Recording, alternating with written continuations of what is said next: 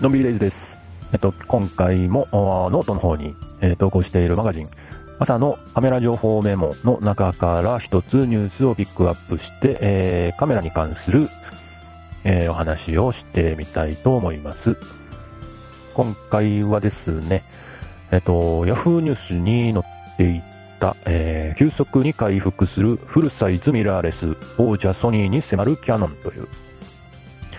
えーそういうニュースがあ出てましたが、それについてちょっと感想という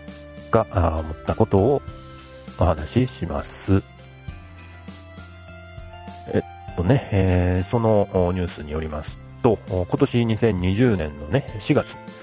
えー調査ね、よしますよね。えー前年比どうだとかね、え販売台数が上がった、下がったとかね、そういうのね、えー結構頻繁に調査してる感じなんですけど、それの今年の4月ね、まあ、あのーコロナのね、影響が出始めた頃からちょっと進んだぐらいですかね。えーだからね、あまり外に出かけられずにね、まあ私なんかもね、あまり外の、外にね、まあ別に取り歩いてもね、カメラ散歩するぐらい別にいいかなとは思いつつも、やっぱりね、えーちょっとカメラ持ち歩くのをね、えー自粛というか、ね、ちょっとやめてた時期ありましたね。ましてやその旅行とかね、えーお出かけというのはもう、なかなかできない状況という頃ですよね、4月っていうとね。で、販売台数も金額も、えー前年の同月比で4分の1まで減少していたと。大きいですね、4分の1ってね。で、その後ね、えーちょっと外に出れる空気出てきたんですかね。わかんないですけど、えーその後、フルサイズのミラーレス一眼カメラが、ちょっと新製品ラッシュみたいな感じで、えーいろんなメーカーが出してきましたね。うん。まあ、新製品ラッシュなんで、えー一時的なことですよね、新製品ラッシュはね。なので、まあ、回復っていうのはちょっと違うかなという気はするんですけど、まあ、販売台数金額で考えると回復してきたという話ですね。で、まずね、えー初めに出してきたのがキヤノンの EOS。これ何でした？?PR でしたっけ ?RP でしたっけ？ね、出ましたよね。えーだいぶ昔のような気がするんですけど、その後に夏にね、また別の、えー R5、R6 とね、立て続きに出してきたんで、その前のね、機種。これはちょっと価格抑えめ、抑えめ言うても結構な値段してましたよね。まあそれが3機種？今年になってすごいですね。元気ですね、キャノンさんね。もう一気に、えー出してきましたね。まあ評判も結構ね、R5 とか R6 はね、良くて、まあ、ソニーからね、えー戻っ、ちょっとだけでもね、戻った人はいるかもしれないなと。でもまあ、一回ね、キャノン、ニコンからソニーに移った人たちがね、そう簡単にね、また、えー戻るのかっていうとなかなか難しいみたいでね。うん。でね、えー、キャノンがそれを出してきてる間にね、そう、他のメーカーさんもね、えーフルサイズをどんどん出してきましたよね。うん。あのね、えーニコンとかパナソニックとかね、シグマさんとかね、えーフルサイズのミラーレス一眼をどんどんどんと出してきまして。で、まあ、ソニーとしてはね、まあ、独壇場なんでね、えーゆっくりとその様子を眺めていたっていう感じには見えましたね。で、全部出揃った後に、えーフルサイズの王者ソニーが動き出したと。まあ、2機種ぐらい出してましたよね。特徴のある2機種でしたよね、確かね。うん。ちょっと詳しくは見てないんですけど、まあ、フルサイズのね、えー高解像度のタイプのね、えー高機能機と、まあ、高感度カメラのタイプと、え2種類ね、特徴のあるもん。余裕ですよね、なんかね。出してきまして。まあこれで、えー、キャノンさんはその後ね、えーどういう風に手を打ってくるのかと。そんな感じですよね、今はね。まあ多少はね、えキャノンも食い込んできたかなという感じはしてますけどね。どうなんでしょうかね。で、そのね、え他のメーカーさん、えーニコンさんとかね、パナソニックさん、シグマさん。シグマもね、あのーなかなか面白いカメラね、フルサイズのカメラ出してきて、あのーファインダーがね、えーないという、フルサイズのカメラなのに、ファインダーがね、えー外付け、外付けではあるけど、え、カメラ本体にはない、液晶モニターを見ながら撮るようなね、え、感じで、あの、広告媒体とかね、その、プロモーションではね、ほぼ後ろ見せないようにして、ね、え、ファインダーがないっていうのを気づかせないようにしたのかちょっとよくわかりませんけれども、えー、そういう売り方してましたけどね。まあでも特徴あってね、個性的なカメラで。まあファインダー必要ない人も結構いるはずなんでね。うん。外で撮るとね、ファインダーないと見にくいというのはありますけど。ね。でも特徴的なね、動画も強いようなイメージでね、あの、ノートの公式イベントでもシグマのカメラね、動画、映像撮影でね、フル活用されてましたけどね。うん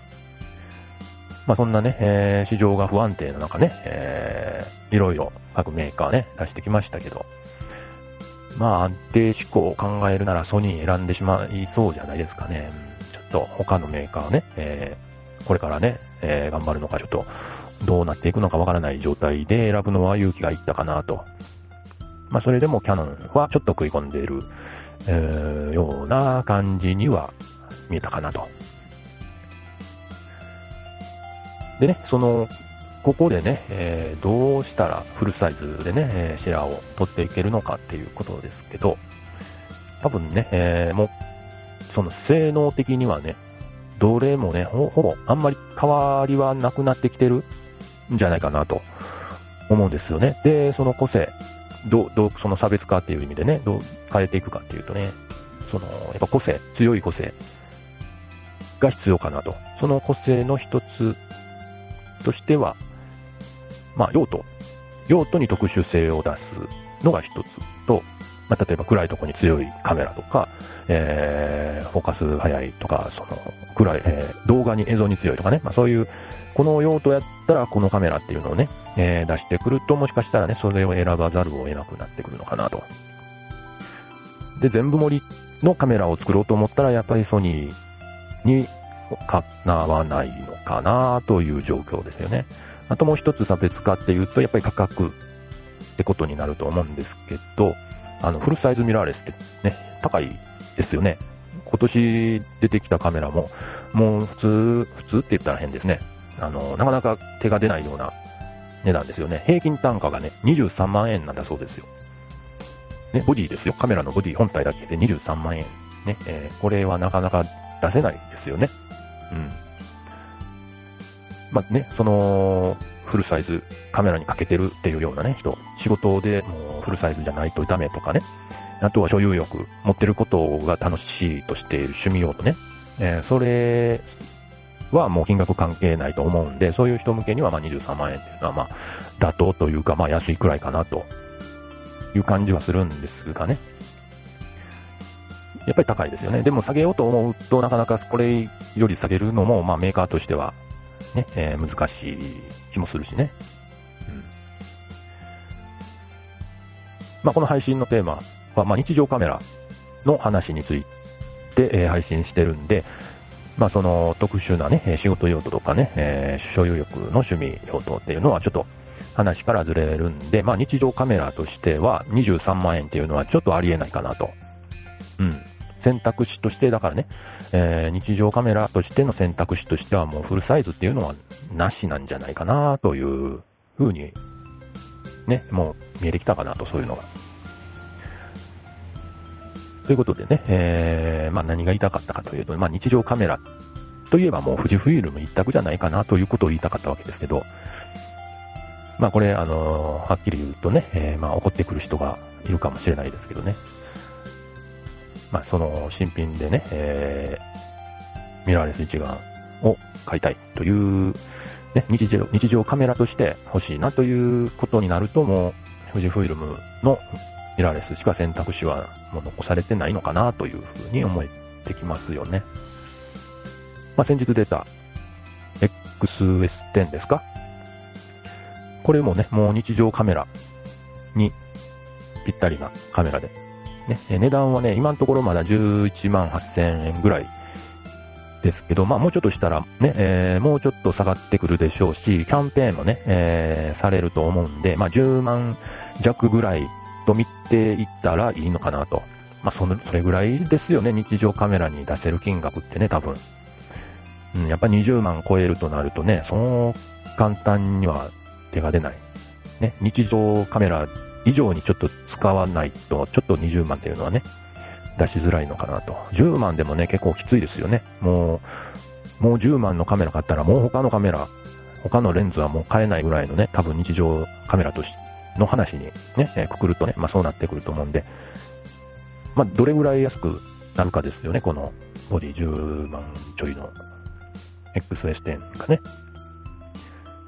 まあ3ヶ月、半年してくると、まあ結構下がってくると思うんで、それを待つか、キャンペーンを狙うかっていうところですかね。うん。初めてミラーレス一眼を買うとなると、やっぱり10万超えるものってね、手出しにくいですよね。でも、初めてのカメラってやっぱり新品が欲しかったりするからね、難しいとこですよね。ほんまやったらもうちょっとね、えー、前の世代の機種を、前の世代の機種になると結構安くね、値段こなれてきてるんで、えー、だいぶ安い値段でね、新品も買うことできますし、あの、中古までね、えー、幅を広げるならばかなりもう気軽に買えるぐらいの値段までね、えー、下がってるんで、ほんま言ったら日常カメラっていうと、まあその辺の、えー、1世代前、2世代前のカメラが中古を選ぶっていう方法はね、もう全然ありなんですけどね、やっぱり初めて買うカメラってね、最新の新しいの、まあ欲しくなるのは、まあわかりますよね。この辺が難しいところでね。どうですかね？それ、それ、そうなると、やっぱり、ね、えー、富士フイルムの X、S10 っていうのはね、なかなか、あいいところになるんじゃないかなと。まあ、フルサイズと違ってね、富士フイルムさんはね、APS-C っていう、ね、えー、センサー使ってて、えー、その、写真のね、色にこだわってきたメーカーさんで、まあ、個性という点では個性的ですよね。うん。ちょっと話長く今回なりましたけども、まあ、まとめますと、まあ、フルサイズ、今年ね、いろいろ、いろんなメーカーからいっぱい出てきました。で、えー、今のところ、王者に君臨するソニー、ね、えー、余裕を持って今年も、新機種投入してきた。で、えー、他のメーカーさんどうやってそこにね、えー、食らいついていくのかという状況で、まあ、日常カメラの話でくくると、まあ、富士フイルムの XS10、これがおすすめかなということでした。今日も元気に楽しく、のんびりレイズでした。